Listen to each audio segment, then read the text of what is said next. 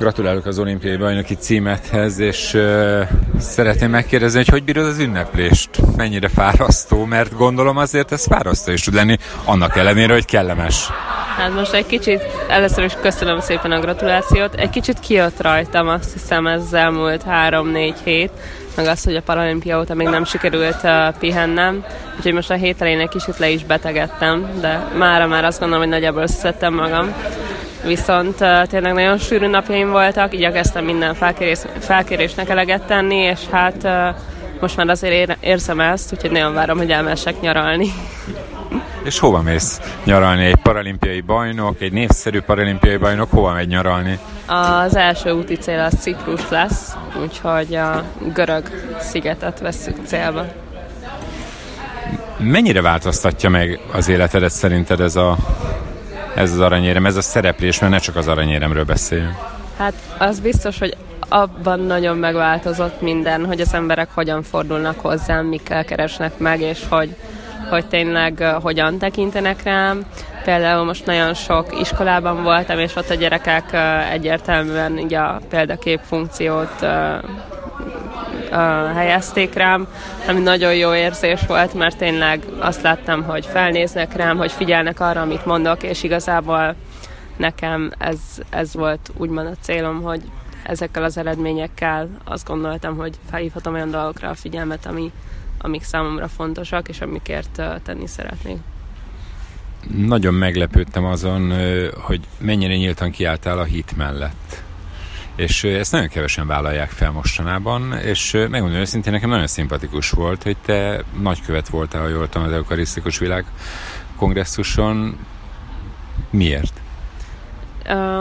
én nem csodálkozom azon, hogy, hogy uh, meglepődtél ezen, mert nekem is ez egy kicsit olyan dolog volt, ami úgymond az enyém, és amit nem tárok mások elé, de emellett meg azt gondoltam, hogy ez eukarisztikus kongresszus egy olyan dolog volt, aminek vinni kellett a hírét, ami, ami tényleg segít, hogyha minél több emberhez eljut, erősíti az ő hitüket, tényleg kitartást ad ahhoz, ami, amit elkezdenek, és azt gondolom, hogy aki hittel él, annak, annak mindene megvan. Szóval van egy olyan támaszuk, amihez bármikor fordulnak, és hogyha ez egyáltalán több emberhez eljutott azáltal, hogy én kiálltam ezért, és, és tényleg próbáltam egy kicsit hírét venni, akkor, akkor már megérte. Hát hozzám eljutott, tehát hogy akkor már megérte, és egyébként mit adott neked ez a kongresszus?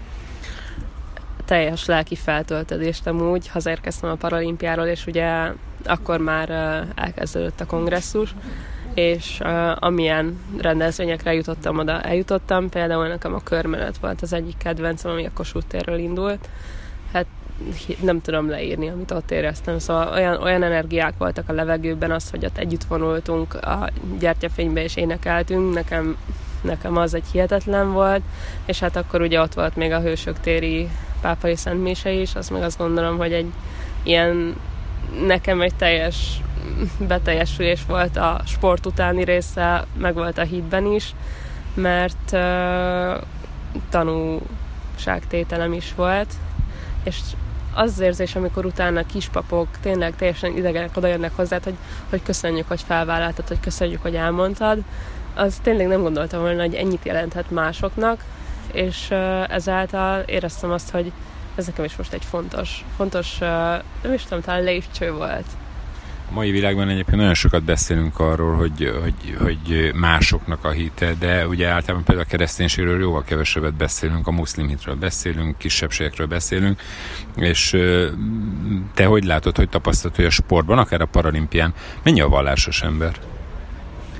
Szerintem ez nagyon változó. Én azt gondolom, hogy a, a, a sportban nagyon sokan vannak olyanok, akik hisznek valamiben igazából ez lehet akár önmaguk, akár egy cél, akár egy, egy motto, amiben ők hisznek. És uh, itt igazából nem azt mondom, hogy nem számít, de hogyha ők abba az egy dologba tényleg tudnak hinni, és az őket előre tudja vinni, akkor uh, hát szerintem ez adhat még azt a pluszt, azt a plusz energiát, amivel ők át tudják elsőként mondjuk szakítani a célszalagot, és szerintem, hogyha az ember Istennel él, akkor ez uh, nekem mondjuk akár a játékok alatt adott egy olyan biztonságot, de nem csak a játékok, hanem tényleg az elmúlt évek, akár a, a Covid okozta nehézségekben, ami mindig ott volt, amikor semmi más nem. Tehát ezek szerint neked a sportban, a felkészülésben is támasz a hitet, tehát mondjuk nehéz helyzetekben segítség. Igen, ez teljes mértékben így van. Ugye te paralimpikon vagy, és paralimpiai bajnok.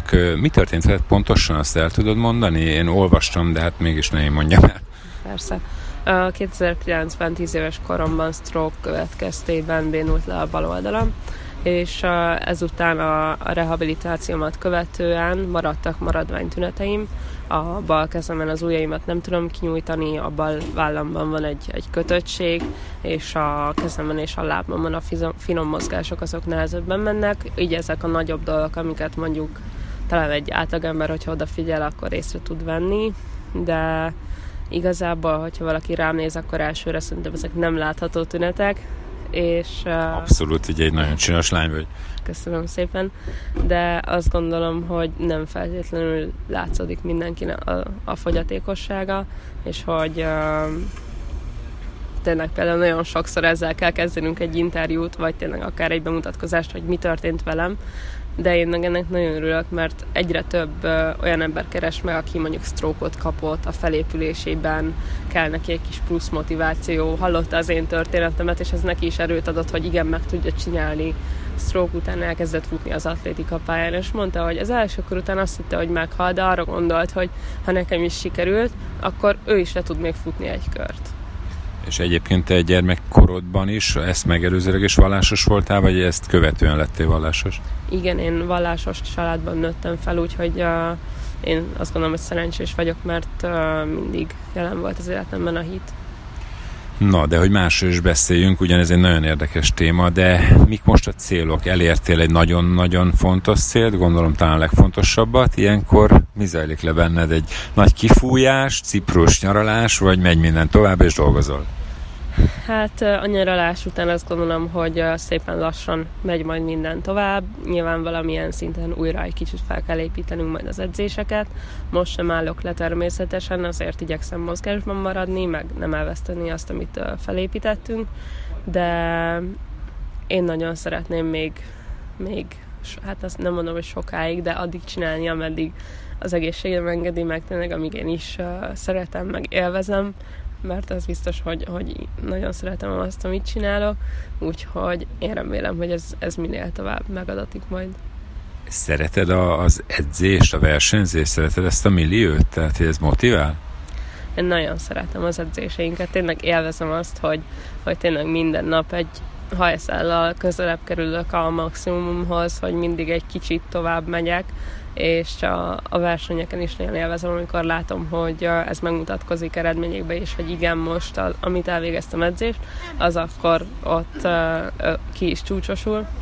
Úgyhogy ezt élvezem, és uh, én szerintem régen más típus voltam, és nem szerettem annyira versenyezni, de most néha látom magamon, hogy mindenbe keresem a versenyt. És tényleg tényleg nagyon várom már, hogy ott legyünk, hogy mondjuk ugorjak, vagy fussak, és hát most is azért nem mondom, hogy alig várom a versenyszezont, mert most még pihenek egy kicsit, de, de tényleg alig várom, hogy, hogy majd újra elkezdjünk edzeni csúnya lesz a hasonlat, mint egy jó versenyló, ugye szokták mondani.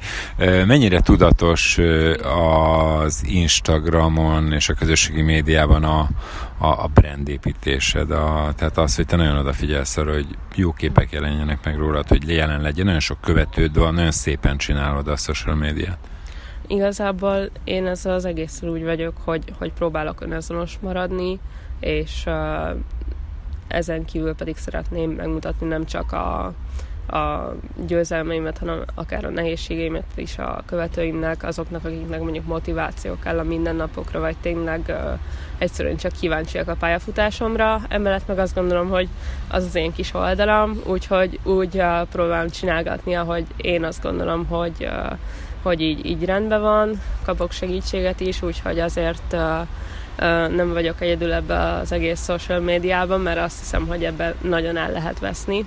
Úgyhogy tényleg én is próbálom próbálok át is adni magamból, de így, ahogy te is mondtad, hogy azért növelkedtek most, főleg a paralimpia legint megdobta azt a bázist, akiknek én most, meg hát igazából bármit, amit megosztunk, az most már elérhető lesz talán úgy örökre a világhálón, és így azt gondolom, hogy ezért ez egy felelősség is, és nekem is figyelnem kell arra, hogy, hogy mit és hol posztolok ki. Hát, hogy örökre elérhető-e, vagy nem, ez ugye vallásfilozófiai kérdés, ebbe itt a végén nem menjünk be. Nyugodtan vagy, vagy. Nem, nem, nem, de gratulálok még egyszer a paralimpiai szereplésedhez, és nagyon sok jó pihenés, és jó munkát kívánok. Nagyon szépen köszönöm.